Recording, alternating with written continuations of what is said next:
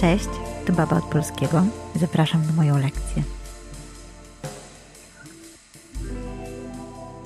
To są nasze ostatnie zajęcia mm, z tą powieścią. Ustaliliśmy sobie, że to jest bardziej powieść psychologiczna niż e, powieść e, kryminalna, czy nawet realistyczna, bo jednak nie mamy nawet realizmu w tym konkretnym podaniu ulic e, w Petersburgu. Mówiliśmy sobie już o mieście jako piekle, centrum piekła i on mieszka w samym środku, plac sienny, tutaj są prostytutki, tu jest bieda. I idziemy dalej. Omawialiśmy sobie dokładnie kilka tam postaci, chociażby tego Rodiona, jaki on jest. Mówiliśmy sobie o tym, jaka jest Sonia. Co dzisiaj chciałabym zrobić z Wami? Dzisiaj chciałabym zrobić z Wami poetykę snu, żebyśmy się skupili konkretnie na tych snach i sobie wypisali, jakie one są i jakie niosą przesłanie, co to nam mówi w powieści realistycznej. E, chciałabym z Wami zrobić motyw piętna, takiego piętna jak miał Kain, to znaczy ten fragment z krwią, który e, i tak jak Lady Macbeth nie mogła umyć dłoni. Jeszcze jedna rzecz, dlaczego Sonia w wielu tłumaczeniach staje się Zofią? Jaką mamy tu opozycję ratio i emotio? I jeszcze o tym, dlaczego mi się wydaje, że Rodion, e, że Steve Rygajow to Rodion. Mam do tego jeszcze dodatkowo e, bajkę rosyjskiego autora, brzmi jak bajki Ezopa, się nazywa Iwan Kryłow. Może znacie, może jako dzieci mieliście tę bajkę. I od niej zacznę. Lew i mysz. Brzmi ona tak. Stanąwszy przed lwem, myszka rzekła: Lwie i panie, pozwól w pobliskim dziuplu obrać mi mieszkanie. Choć tu od wiecznych lasach panujesz wszechwładnie, choć przed lwią siłą inne tarzają się w prochu i na sam ryk twój wszyscy pierzchają w popłochu, to jednak przyszłość odgadnie. Ja mimo, że myszka mała, może bym jednak czasem się przydała. Ty, lew zawołał, ty, stworzenie liche. Za samą słów twych zuchwałość i pychę wartaś tuż stać się gniewu mego łupem. Precz mi stąd bo legniesz trupem. To biedna myszka. Zaledwie lew krzyknął, drapnęła bez tchu i ślad jej wnet zniknął. Jednak ta buta nie uszła lwu płazem. Raz poszedł lew na zdobycz, gdy w tym jednym razem zastawione sieci wpada. W nich siła, ryk, jęk, na nic się, nie, na nic się nada. Próżno się miota, rwie, błaga i grozi. Wziął go łowiec i w klatce na pokaz obwozi. Wtedy w pamięci lwa myszka odżyła. Rzekł więc, gdy nań lud zewsząd bezkarnie biegł gapić, mysz sieć przegryzwszy lwa by ocaliła. Niestety, własna duma mnie zgubiła. I jeszcze mamy dopis. Sek, nie pluj do wody, bo się przyda napić. Tak uśmiecham się do Was, bo bajka o lwie i myszce wydaje mi się bardzo, bardzo aktualna politycznie. I wprowadziłabym tutaj taką analogię. Zobaczcie, jak lew traktuje myszkę nieką małą, lichą, jak to ona ma taki tupet, żeby się do niego w ogóle odzywać, prosić go o schronienie, ona go obrzydza. Jeżeli byśmy wprowadzili analogię, znowu mamy rosyjskiego autora, który na pewno zdał, znał bajki Kirłowa, Kryłowa, że Sonia to myszka. Bo czy ona przekonuje, powiedzcie mi, czy ona przekonuje Rodziona do tego, że on powinien iść i się zgłosić, że jest mordercą? Ona mu mówi tylko: Sam siebie zabiłeś. Ona mu nie każe iść. A to pod jej wpływem on pójdzie nadal, wcale nie wierząc w to, że potrzebuje odkupienia, nie ma żalu za grzechy, nawet jak jeszcze trafia na katorgę. I on byłby po stronie takiego zachodniego racjonalizmu. On jest indywidualistą, pełnym rozumu, on jest dumnym lwem, uważa, że mu się należy jest bardzo dumny. To jest ewidentnie hybris. Wiadomo, co się kończy z bohaterami, którzy grzeszą pychą. Ona by była, po, jak on jest po stronie zachodniego racjonalizmu, takiego intelektualizmu i takiej dumy, że mi się należy, to ona jest po stronie prawosławia. Ona jest po stronie wschodu. Tu mamy te dwie opozycje też świata. Dzisiaj tu trudno może Wam w buncie aktualnym e, to orzec, ale chodzi o tę wiarę i nadzieję, którą ona sobie głosi. Ona jest dobra. Ona też nikogo nie zmusza. To on ją prosi, żeby mu przeczytała historię Łazarza, bo on siebie widzi właśnie w tej postaci. On nie znał wcześniej tych tekstów. On widzi, że sam jest Łazarzem, czyli być może, skoro mam wyrzuty sumienia teraz, to mam szansę na ponowne życie, na odrodzenie. Ona mu to czyta na jego prośbę. To on uważa, że może znaleźć tej historii, nie w wierze, w tej historii jakiś spokój, nadzieję na jutro. Moim zdaniem ta myszka tą swoją pokorą pokazuje mu, że można inaczej żyć. Ta, która, na którą nikt nie zwraca uwagi. Pytanie w jednym z tekstów teoretycznych mm, dotyczących zbrodni kary jest takie, czy to możliwe, żeby myszka zwyciężyła lwa? Tak, zwycięża go nieustannie, na każdym kroku. Jak będziemy omawiać sobie tango mrożka w tym roku szkolnym, na końcu samym, to tam zwycięzcą okaże się silny. Silny sąsiad, trochę przygłup, ale okaże się, że siła wygra. I wtedy to jest czarna wizja totalitaryzmu. A tutaj emocjonalnej, jakiejś takiej wiary w człowieka, że ta myszka to ona jest wojownikiem i cały czas toczy walkę z lwem i każdorazowo wygra. Nie siłą, bo jej w ogóle nie ma. Ona by mogła go uwolnić, bo by przegryzła sieć, ale on się jej pozbył, bo się jej brzydził. Więc mamy też takie postrzeganie człowieka, kim on jest, on, y, przecież Rodion w ogóle nie traktuje Soni na poważnie, bo ona nawet y, w inteligencji odstaje od niego. Ona nie rozumie tych jego amoków, które on mówi. Ona jest prosta, bo ona się kieruje zupełnie innymi zasadami w życiu. Ona mówi emocjo, on mówi racjo. On jej rzuca argumenty, które my czytamy oczywiście jako absurdalne, ale ona nie wchodzi z nim w polemikę. Ona mówi po prostu nie chce tego słuchać. Nie, absolutnie tego nie robi. Jest pokorna. I ja uważam, że właśnie w tym tkwi jej inteligencja, ale właśnie przez to, że ona jest pokorna. Tak. I ona też się nie popisuje swoją wiedzą, prawda? Tak jak on tutaj rzuca jej różne porównania cały czas. Ona się w ogóle w to nie wchodzi. Jest jeden taki moment, y, kiedy ona mu mówi, że ona mu pomoże. Temu mordercy przecież. Soniu, powiedział, może lepiej nie przychodź do mnie, gdy będę w więzieniu. Ona nic nie powiedziała, tylko się rozpłakała, minęło kilko, kilka minut. Czy ty nosisz na sercu krzyżyk? Zapytała, jakby coś sobie przypominając. Nie, nie, wszak nie. Weź ten z drzewa cyprysowego. Mam jeszcze jeden, miedziany, który dostałam od Lizawiety. Ja z Lizawietą zamieniłyśmy się swoimi krzyżykami. Ona mi swój krzyżyk dała, a ja jej mój. Teraz będę nosić ten od Lizawiety, a tobie daję ten. Weź, przecież jest mój, weź, proszę. Płakała. Wspólnie pójdziemy na cierpienie, wspólnie jej krzyż poniesiemy. Daj, powiedział Rozkolnikow. Nie chciał jej sprawić przykrości, natomiast jednak, natychmiast jednak cofnął wyciągniętą już po krzyżyk rękę. Nie, nie, nie, nie teraz, Soniu. Lepiej potem. Tak, tak, lepiej potem. Jak pójdziesz na cierpienie, to wtedy go zawiesisz na szyi. Przyjdziesz do mnie, sama ci go zawieszę, pomodlimy się i pójdziemy. To mi się wydaje istotne, bo tutaj mamy, dla mnie to nie jest tyle tekst o, o wierze, co ten krzyżyk jest dla, dla mnie symbolem pokory i że człowiek nie jest sam. Ona jest bardzo samotna. Ona mówi, że będę szła z tobą, tak? I ja tobie pomogę, bo on też jest samotny. Tylko on jest egoistycznie samotny. A u niej tak los się potoczył. Myślę, że to jest moment, żebym Wam powiedziała, skoro mamy opozycję racjo i emocjo między dwoma bohaterami, między Rodionem a Sonią. I w wielu tłumaczeniach Sonia występuje jako Zofia. Jest to odwołanie do jednej z najważniejszych ikon w prawosławiu. Mam tutaj na myśli ikonę Sofii Mądrości Bożej. Sonia to jest Sofia, a Sofia to Zofia. Ikona Sofii Mądrości Bożej w prawosławiu jest ikoną ozdrowienia grzeszników. Ona jest nadzieją, jest symbolem cudu, ona jest odrodzeniem. Sofia to pamięć Boża, w której świętej głębi jest wszystko, co istnieje. Jej ozdrowieńcze działanie na grzesznika uzmysłowi właśnie Dostojewski. Nic bardziej niż słowa, które włożył usta Soni, nie uświadamia człowiekowi, czym jest cud. To ona mówi, na czym polega cud. Idziemy razem. Bardzo dziwnie się teraz omawia tę książkę. Jest tak aktualna w tej narracji. I ona też go cały czas prowadzi przez dialog. Tu jest bardzo ważna rola dialogu. Często wymieniają ze sobą zdania. Mamy też bohatera, który jest po drugiej stronie. Po stronie tego jednak powiedzielibyśmy ratio, tak mu się wydaje. Jest nim Swidrygajłow. Swidrygajłow popełnia samobójstwo, bo nie ma już nawet sam sobie nic do powiedzenia. Co możecie mi powiedzieć na temat tej postaci? Swidrygajłowa. Kim on jest? Poza tym, że raczej nie jest przyjemną postacią, nie wzbudza sympatii.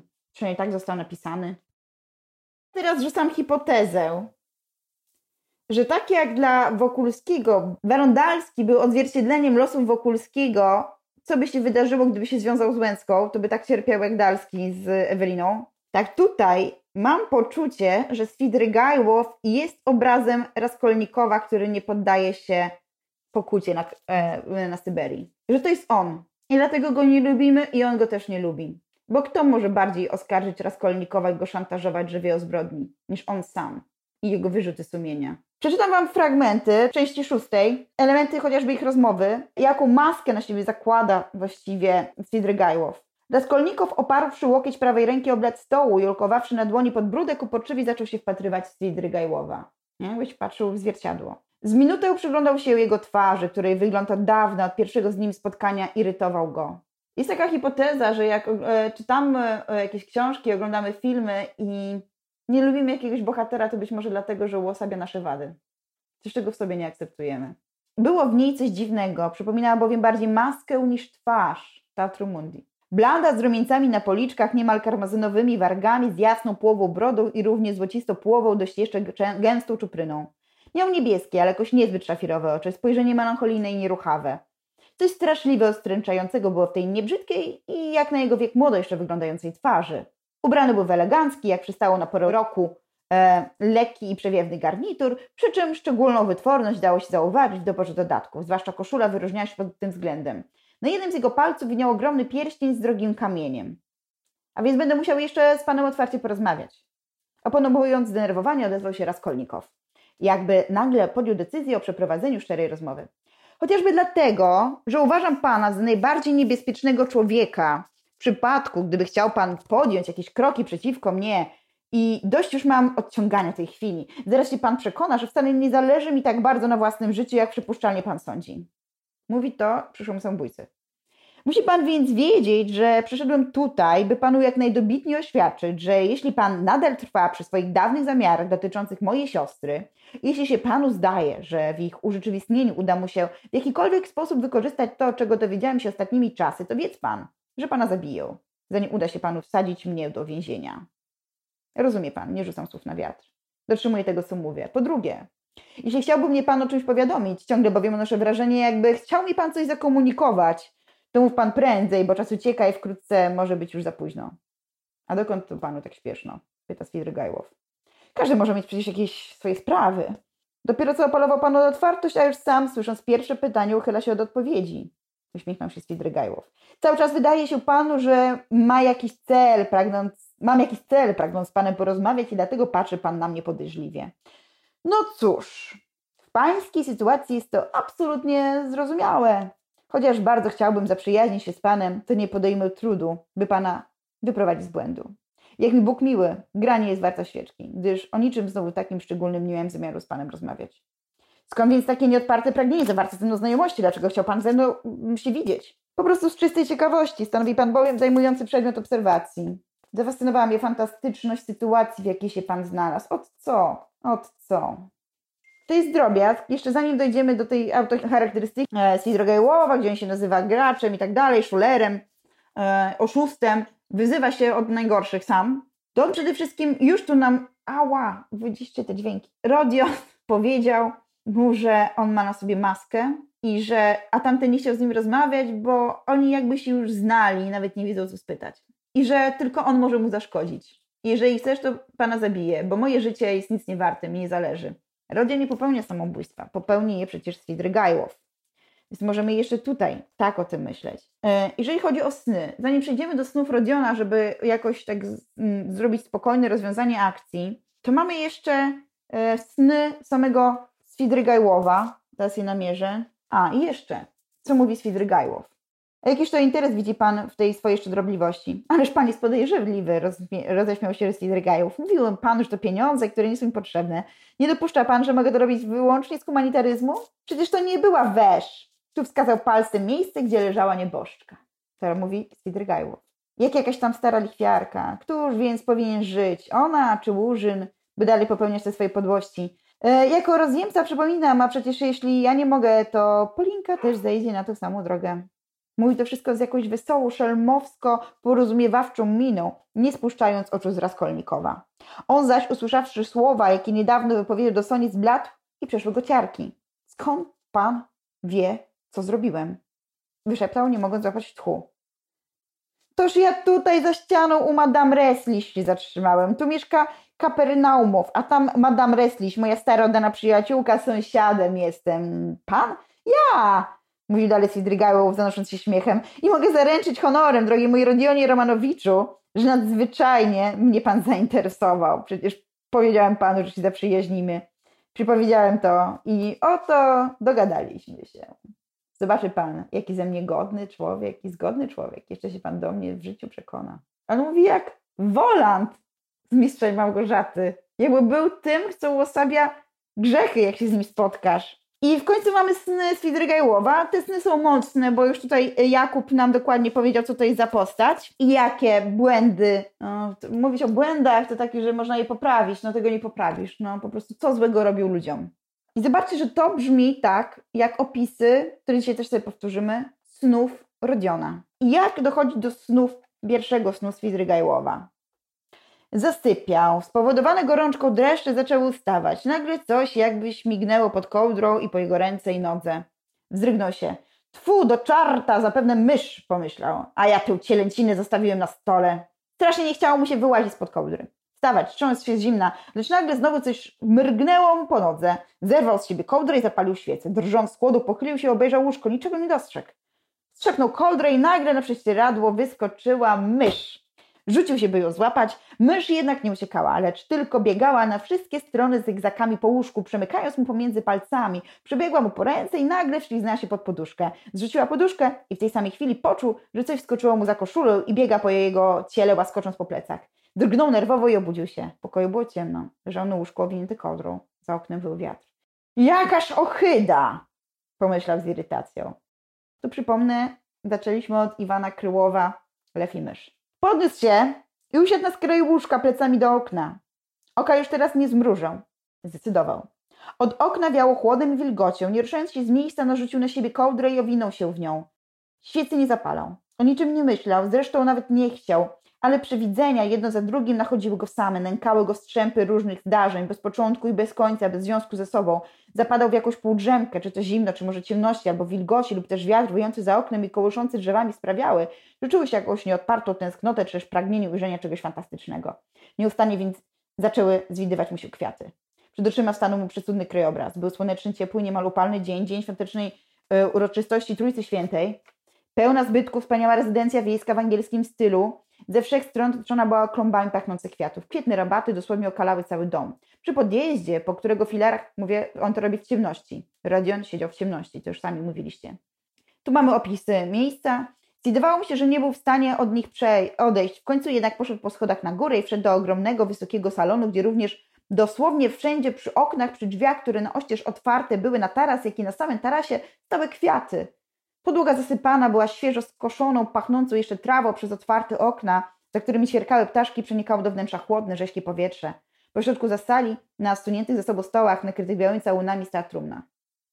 W środku wybita białym grodenaplem i obszyta białą ryżką, zewnątrz zaś obwieszona dookoła girlandami kwiatów. W trumnie spoczywała, cała spójta w kwiaty, dziewczynka w białej cielowej sukience, mająca złożone i przyciśnięte do piersi rączki, wyglądające jak wytoczone z marmuru. Jednakże jej rozpuszczone, jasne blond włosy były mokre, wianuszek z róż okalał jej skronie. Jej estetyczna twarzyczka, dotknięta już stężeniem pośmiertnym, również sprawiała wrażenie wyrzeźbionej z marmuru, jednakże uśmiech, w jakim zastygły jej wargi, pełen był jakiegoś zupełnie niedziecięcego smutku i bezgranicznej boleści.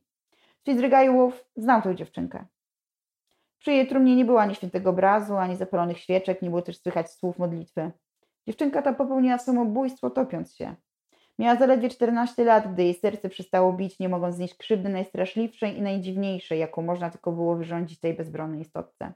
Obarczając jej anielskiej czystości duszyczkę niezasłużonym wstydem, który przerodził się w jej piersi w ów krzyk rozpaczy, przez nikogo niedosłyszany, gdy haniebnie nad nią urągano pewnej ponurej, mrocznej, deszczowej nocy przy wtórze wycia wiatru. O czym był to sen? Co nam sugeruje? Był pedofilem. Mogą to być jakieś wyrzuty sumienia, nie? Że zaczyna go to atakować już w snach. Gdzieś ma ten, no właśnie, odtwarza mu się cały czas to, co, co zrobił. Tak samo z tą myszką. On, to małe go dobijało. Ta niewinna była dla niego ohydna. I one go dobiły. Idziemy dalej. Znowu zasnął, więc wstaje. To był drugi jego sen. Pierwszy z myszą, drugi z tą dziewczynką w trumnie. Ocknął się, wstał z łóżka, poszedł do okna, po omacku odnalazł zasówkę, otworzył je, wiatr szaleńczym porywem wdarł się do jego ciasnej komórki, owiewając go jakby wbijał w jego twarz i pierś okrytą tylko koszulą tysiące lodowatych igiełek. Za oknem rzeczywiście znajdowało się coś w rodzaju ogródka, który, jak się wydaje, również miał służyć rozweselaniu przybyszów. Przypuszczalnie za dnia rozbrzmiewała tu muzyka i do stolików roznoszono herbatę. Teraz Trzepoczące gałęzie drzew i krzewów wiatr wpędzał do pokoju bryzgi wody, było ciemno, że oko wykol. Wszystko niknęło w mroku, ledwie można było rozróżnić kontury przedmiotów. Sidrgajów, oparszy się łokciem o parapet, wychylił się. Bity już pięć minut spatrywał się w tę nieprzeniknioną ciemność. Nagle dał się słyszeć wystrzał armatni, a potem drugi. Aha, sygnał na alarm, woda wzbiera, pomyślał. Rano zaleje wszystkie niżej położone miejsca, ulice, sutereny, piwnice, wypłyną piwniczne szczury. Wśród deszczu zawieruchy, przemoczeni ludzie złorzeczą zaczną przynosić swój nędzny debytek na wyższe piętra. Któraż to może być teraz godzina? To go w ogóle nie zainteresowało. I dosłownie w tej samej chwili, w którym to pomyślał, gdzieś całkiem blisko, tykając z całych sił, jakby w pośpiechu, ścienny zegar wybił trzecią. Za godzinę zacznie świtać. Na co jeszcze czekam? Wyjdę natychmiast i pójdę prosto do Parku Pietrowskiego. Tam wyszukam sobie jakiś co większy krzew, na którego liściach jest tyle wody, że wystarczy tylko dotknąć go ramieniem, a miliony stróżek spłyną na moją głowę. Zamknąwszy okno, odszedł od niego, zapalił świecę, założył żakiet palto, wziął kapelusz, wyszedł ze świecą na korytarz, aby doszukać obdartusa, który zapewnie spał w jakimś schowku z rupieciarami i ogarkami świec. Chciał bowiem zapłacić za pokój i wynieść się z hotelu. Najlepszy moment, lepszego nie można chyba wybrać. Długo błąkał się po długim i wąskim korytarzu, nie mogąc nikogo znaleźć i już chciał nawet głośno zawołać, gdy nagle w ciemnym kącie między starą szafą a drzwiami dojrzał coś, co kształtem przypominało żywą istotę. Pochylił się i w świetle świecy zobaczył dziecko. Dziewczynkę, co najwyżej pięcioletnią, w przemoczonej sukience, drżącą i zapłakaną. Nawet nie wystraszyła się specjalnie Swidrygajłowa. Patrzyła tylko na niego swoimi ogromnymi czarnymi oczkami w tępym oniemieniu, pochlipując rzadka, jak wszystkie dzieci, które wypłakawszy się, zaczynają się już uspokajać, ale którym nagle, na myśl o swoim nieszczęściu, znowu łzy zaczynają co jakiś czas napływać do oczu. Dziewczynka miała twarzyczkę bladą i zmęczoną. Była zdrętwiała z zimna. Jakżeś tutaj znalazła? Znaczy, że schowała się tutaj i nie spała całą noc. Zaczął się jej przyglądać. Dziewczynka ożywiła się nagle i zaczęła prędziutko coś tam szczebiotać w swoim dziecięcym języku. Mówiła coś o mamusi, że mamusia ją zbije. Wspomniała coś o jakiejś szklance, którą rozbiła.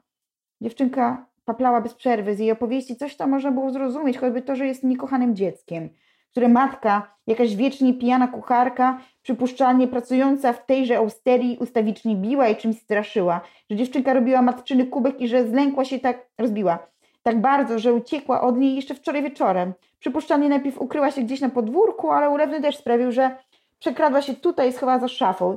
I gdzie w kącie przesiedziała całą noc, płacząc z ciemności, drżąc zimna ze strachu i teraz boleśnie to przeżywa, bo wie, że czeka ją kara. Wziął ją na ręce i zaniósł do swojego numeru, gdzie posadził na łóżku i zaczął rozbierać.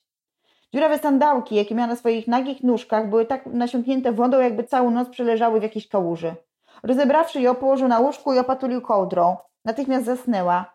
Uporawszy się z tym, znowu postępnie się zadumał. Też coś takiego musiało się jeszcze przytrafić. Pomyśle, pomyślał nagle z potworną złością. Co za kretynizm. Rozgniewany wziął świecę, by pójść koniecznie odszukać obdartusa, jak najszybciej wyjść. A niechże cię maleńka. Pomyślał tłumiąc przekleństwo, już otwierał drzwi, lecz wrócił, by jeszcze raz spojrzeć na dziewczynkę i zobaczyć, czy śpi też, czy nie. Ostrożnie uniósł kołdrę. Dziewczynka pogrążona była w mocnym, błogim śnie. Rozgrzała się już pod kołdrą i jej blade policzki zarumieniły się. Było to jednak zastanawiające. Ona, owa czerwień policzków była jakby jaskrawsza, mocniejsza od normalnych dziewczęcych kolorków na twarzy. To wypieki spowodowane gorączką. Przyszło na myśl Drgajłowowi. Takich rumieńców dostaje się od wina, wygląda jakby wypiła cały kieliszek. Jej czerwone usteczka dosłownie płonęły. Ale co to? Nagle wydało mu się, że jej długie, czarne rzęsy poruszyły się, jakby porozumiewawczo trzepotają. Spod nich wyzierają zaświglarne, chytre, wcale nie dziecięce oczka. Wyglądało, jakby dziewczynka nie spała, tylko udawała, że śpi. Tak, też i było. Jej usteczka zaczęły jakby układać się do śmiechu, ich kąciki drżały. Widać, że z wyraźnym trudem usiłuje powściągnąć śmiech. W końcu zupełnie przestała się hamować. To już był śmiech. Kaskada śmiechu, błysk czegoś nachalnego, wyzywającego pojawił się na jej absolutnie niedziecięcej już teraz twarzy. Błysk uzdania przemienił twarz dziecka w twarz damy kameliowej, nachalną twarz sprzedajnej francuskiej kokoty. Kokota to prostytutka. Oto już całkiem nie krępując się otwiera oczy. Obrzuca go namiętnym, bezwstydnym spojrzeniem i roześmiane oczy przyzywają go. Było coś nieskończenie nieprzyzwoitego i poniżającego w tym śmiechu, w tym spojrzeniu, w tym wyuzdaniu malującym się na twarzy dziecka. Jakże to tak? Pięcioletnia? Szeptał w prawdziwym przerażeniu Swidrygajów. Co to? Cóż to takiego? Ona zaś zwracała ku niemu swoją rozpominioną twarzyczkę, wyciągając rączki. Przepadnie przeklęta! Krzyknął ze zgrozo Swidrygajów, zamierzając się pięścią. I w tym momencie się obudził. Siedział na łóżku i tak dalej, powie, że koszmary dręczyły mnie przez całą noc. Na jego twarzy malowała się odwdzięczna, odwieczna boleść, którą zakwaszone są oblicza wszystkich bez wyjątków jego izraelskich współplemieńców. Obaj, zarówno Swidrygajłow, jak i ów Achilles przez jakiś czas w milczeniu przyglądali się sobie. Wreszcie Achilles uznał, że coś musi być nie w porządku, skoro całkowicie trzeźwy jegomość, stojący przed nim w odległości trzech kroków, patruje się w niego uporczywie i nic nie mówi. A pan to czegoś tutaj potrzebuje? Zapytał, nie ruszając się z miejsca i nie zmieniając pozycji. Niczego, mój bratku. Jak się masz? Rzekł to Swidrygajłow. Tu nie wolno się zatrzymywać. Ale ja, bratku, wyjeżdżam w obce kraje. W obce kraje? Do Ameryki. Do Ameryki. Swidrygajłow wyjął rewolwer i odciągnął kurek. Achilles nastroszył brwi i wciąż cepleniec powiedział znów łamaną rusz ruszczyzną. A cóż to za sztuczki pan wyprawiasz? Tu nie wolno. A niby to dlaczego nie wolno? A dlatego, że nie wolno. No, bratku, mnie tam wszystko jedno. Mnie miejsce wydaje się odpowiednie. A jak zaczną się cię przysłuchiwać, to powiedz, że po prostu pojechałam do Ameryki. Przystawił rewolwer do swojej prawej skroni. To przecież nie wolno, tu nie miejsce na to. I otworzył się Achilles, a jego źrenice coraz bardziej i bardziej się rozszerzały. Swidrygajłów spuścił kurek. To koniec epizodu, jakim tutaj daje Swidrygajłów. Mamy tutaj poetykę snu, bo dzięki trzem snom, które poznajemy, analogicznie mamy też trzy sny Rodiona, które zaraz sobie piszemy, my możemy interpretować jego psychikę. Co do tego człowieka doszło, że takie rzeczy mu się śniły? Najpierw ta mysz, którą nazwał ohydną, później dziewczynka w trumnie, która się utopiła, a później mała dziewczynka, którą kładzie do łóżka i kładzie się obok niej, a ona wtedy zmienia się w kokotę. Co to nam mówi o Swidrygajłowie, że miał takie sny? Miał popęd seksualny do małych dziewczynek. Zaczęły mu się odtwarzać w pewnym momencie, kiedy został już sam i nie miał z kim rozmawiać, te kadry przeszłości i zaczęły go dręczyć, te wszystkie ofiary, które na początku porównał do myszek, które są ohydne. A to te myszki go zabiły, chociaż to on pociągnął za spust. Zobaczcie, że to po tych snach po tej bezcennej nocy on popełnia samobójstwo. To jest jego wyrzut sumienia, bo on tego nie przepracował. Nie zrozumiał swoich win. Te winy zaczęły go dopadać w snach. I tak też mógł skończyć Rodion. Wchodząc na drogę występku, mówiąc literacko, już się z nim nie schodzi. Trudno. Potrzebował uwierzyć tej myszce, czyli Soni. Ona go uratowała. Ona jest tą ikoną Sofii Mądrości Bożej. Sidrygajłow nie miał takiej Soni. To jest wizerunek tego, co by się stało ze Sidrygajłowem. Jakie sny, trzy sny ma i kiedy ma Rodion? Pierwszy to jest z Mikołką, który bije kobyłę i on tam i ten sen, poczekaj, żebyście zrobili po kolei, powoli, tak żebym już wam nie czytała, bo zaśniecie mi zaraz. Ta, tam w tym śnie Rodion jest małym chłopcem i widzi jak katują kobyłę i nie chce na to pozwolić. To jest sen jeszcze przed morderstwem. To jest dopiero zapowiedź tego, że on planuje to zrobić. I w snach gdzieś ta jego wrażliwość, ta moralność się broni, że nie powinien nikogo mordować. Bo to jest zakatowanie starej kobyły. Kobyło tutaj staje się lichwiarka. Drugi sen, katowanie gospodyni i kiedy mu się to śni? Już po morderstwie, czy nie? To ja podpowiem. To jest jego sen tuż po morderstwie. On to robi taki malignie totalnie, bo on mi się wydaje, on nawet nie zdał sobie sprawy, że zasnął i wydaje mi się, że to jest naprawdę. To jest taki sen y, pełen, to jest jeden wielki wyrzut sumienia. On się boi, że to po niego przyszli w tym śnie, nie? To jest po morderstwie, że to okrucieństwo, bicie kogoś niewinnego, e, tego nie przeraża, on tylko się boi tego komisarza, który tam stoi, że ci wszyscy ludzie są zebrani na klatce schodowej. I on się wydaje rzeczywisty. No i później jednak powracają sny i on wraca na miejsce zbrodni w swoim śnie. To jest trzeci sen. I co tam się dzieje takiego dziwnego? Trzeci sen. Jak on w nim powraca i odtwarza zbrodnię. Wchodzi do pokoju lichwiarki i co? Tak, ona mu się śmieje w twarz siedząc na rogu, to było przerażające. On siedzi w kącie, on bierze tę siekierę, jest taki y, rozdygotany z tej złości, histeryczny wręcz, a ona się mu śmieje w twarz. I on wtedy sobie chyba w tym śnie uświadamia, że wcale nie jest nad człowiekiem. Ten sen jest tam po to, żeby pokazać, że Rodion doszedł do tej prawdy. Nie? Że to, to nie jest tak, jak o sobie myślałem. No tutaj się załamuje. Mamy jeszcze czwarty sen. Sen na katordze. On jest bardzo śmieszny, bo on też jest aktualny, słuchajcie. Przeczytam wam fragment i powiecie mi, do czego się on odnosi współcześnie. Zwidywało mu się wtedy, że cały świat stał się ofiarą jakiejś straszliwej, niesłychanej i niespotykanej morowej zarazy ciągnącej na Europę z głębi Azji. Wszyscy powinni zginąć, oprócz niektórych bardzo nielicznych wybrańców. Pojawiły się jakieś nowe trychiny, mikroskopijnej wielkości żyjątka, które gnieździły się w ciele ludzkim. Żyjątka te były jednak obdarzone rozumem i wolą, w ludzi, w których ciała weszły, natychmiast wstępował bies i widoczne było znaki obłędu. Ale też nigdy, nigdy dotąd ludzie nie uważali się tak mądrych i nieomylnych w poglądach jak owi zarażeni. Nigdy bowiem silniej nie wierzyli w niewzruszoność swoich werdyktów, dociekań naukowych, zasad moralnych i wierzeń. Całe wsie, całe miasta i narody były zarażone i zwariowały. Strach spadł na wszystkich i nie rozumiano się wzajemnie. Każdy bowiem myślał, że tylko on jeden posiadł prawdę i zadręczał się patrząc na innych. Bił się w piersiach, płakał i załamywał ręce. Tam dalej jest o tym, że ludzie mordowali się nawzajem, wpadali w wielką furię i tak dalej. Generalnie śniła mu się zagłada ludzkości, bo ludzie zaczęli myśleć tylko o sobie i nie poświęcali się dla innych. Taki był sen na katorce. Do jakiej sytuacji się on odnosi? Zaraza z, z głębi Azji? Jeszcze nigdy, jak ją omawiałam, ona nie była tak aktualna. Tak ironicznie aktualna. Ironicznie oczywiście. I to, że ludziom się wydaje, że moja prawda jest prawdą mojszą, jest prawdą najmojszą, e, parafrazując Dzień Świra oczywiście. Tutaj śniło mi się na tej katordze, że klęską ludzkości jest narcyzm, że ludzie się nie poświęcają dla innych. Więc każdy z tych snów coś nam mówi o jego lękach. Lękach Rodiona. I też jest analizą psychiki, jakąś próbą ratowania się po tym, co zrobił. Jeżeli on się boi przede wszystkim nie tego, że przecież zabił, przecież on nie żałuje. I nie żałuje tego, nawet będąc na katordze, dopiero kiedy Sonia zachoruje, przestanie przychodzić. To on sobie uzmysławia, że mógłby ją stracić. I dopiero wtedy jest stąpnięcie. Bardzo, bardzo późno. On nawet jeszcze tam będąc, on tak po prostu polas i już. Tylko konsekwencje go obchodzą. Właśnie, bo on był przekonany, że bo on jest właśnie tym y, y, ratio. Trudno jest i pójść z argumentami do takiej postaci. I dopiero kiedy uzmysławia sobie, że ta Sonia, że, że mógł ją stracić, na szczęście usłyszał, że tam w listach, że wcześniej ignorował to, że ona stawała codziennie w tym mrozie, pojechała za, za nim na katorgę i mógł ją widzieć przez okno. W ogóle jakoś to tak było dla niego, że tak musi być, no bo ona jest po to, żeby stać pod tym oknem dla niego.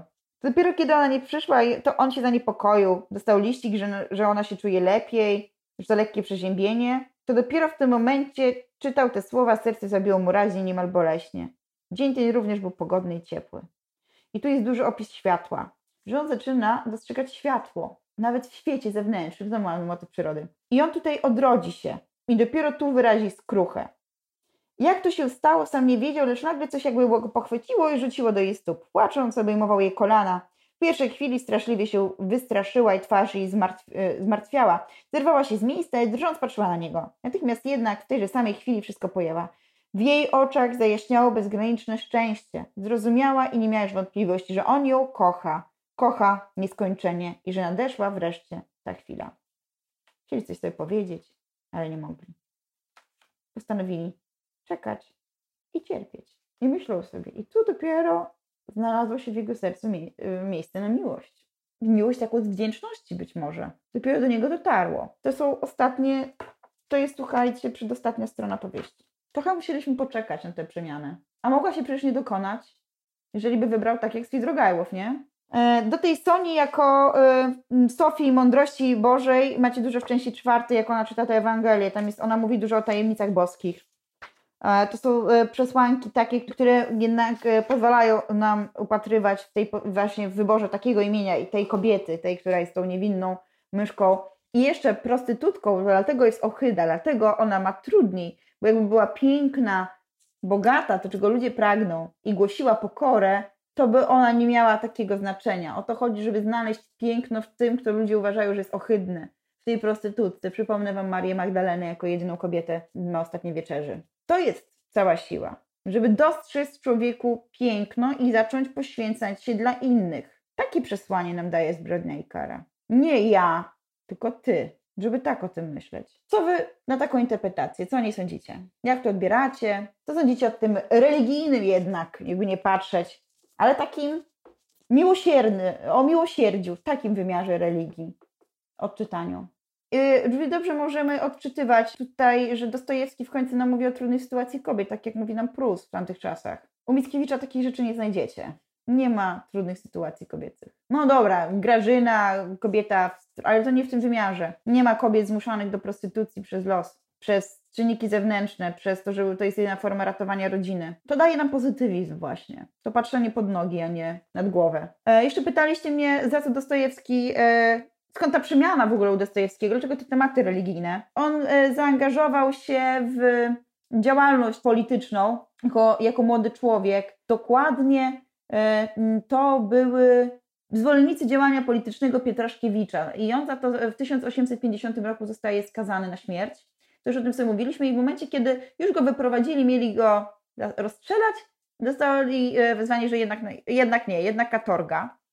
I myślę, że to robi wrażenie na człowieku. Taka katorga wcale nie oznacza lepiej, bo przecież tam będzie cierpiał w mrozie, na Syberii, ciężka praca, przecież w łagrach.